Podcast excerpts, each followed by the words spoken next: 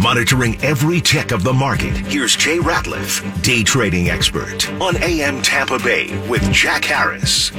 And at 644, Jay, what's up this morning?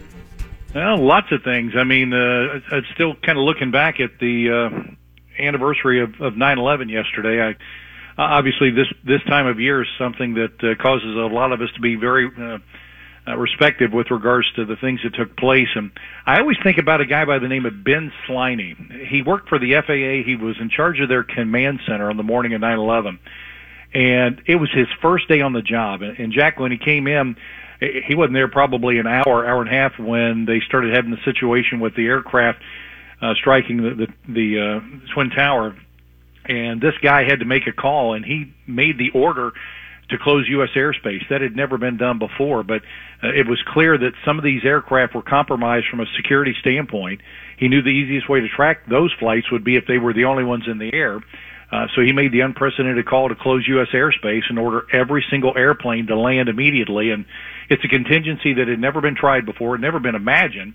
And uh, air traffic controllers pulled it off and got all those airplanes out of the sky within uh, 90 minutes or less. And it was just an incredible uh, performance by a lot of people that had to make it up as they went along. And uh, that way they. Uh, again, it was just incredible to see. But what a call on your first day on the job to order every airplane in the sky, which was more than 4,000, to land immediately.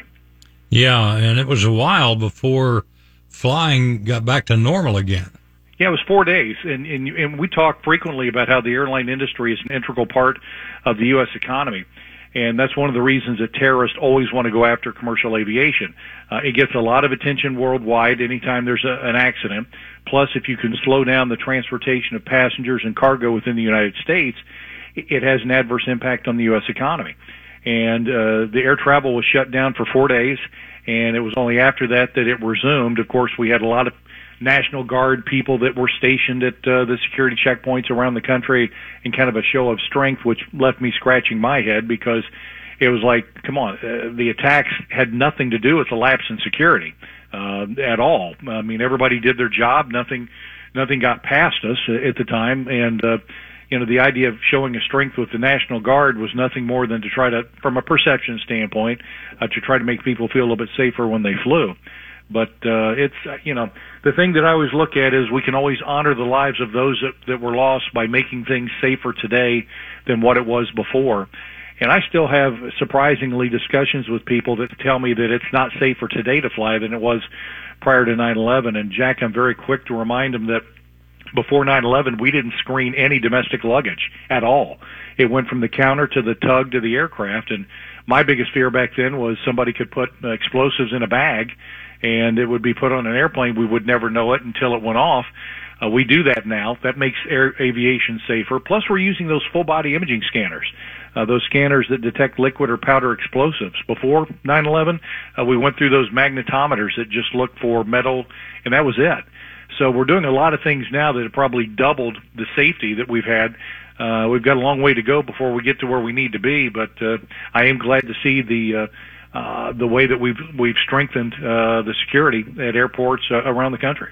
Oh yeah, prior to 9/11, when you went to the airport, you could get there right before the plane left and walk on out to the air side and get in line, get on the plane.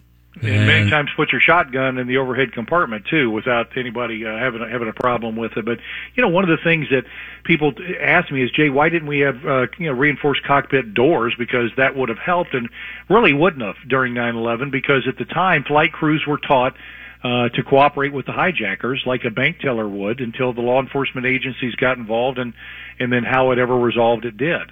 Uh, the idea of somebody taking over an aircraft and using it as a missile was something we never anticipated. In fact, we were getting monthly briefings from the FBI and the FAA on the uh, rising volume of the bin Laden threats, and especially that summer when things got to be very, very uh, concerning when they were talking about a spectacular attack. And our concern was surface to air missiles uh, being fired at airplanes that are either landing or taking off, uh, or again explosives in checked bags. Those were our biggest concerns um, that's what we were preparing for, and unfortunately, uh, it's not what happened, and, and we were caught off guard, and and unfortunately, a lot of lives were lost on that uh, horrific day.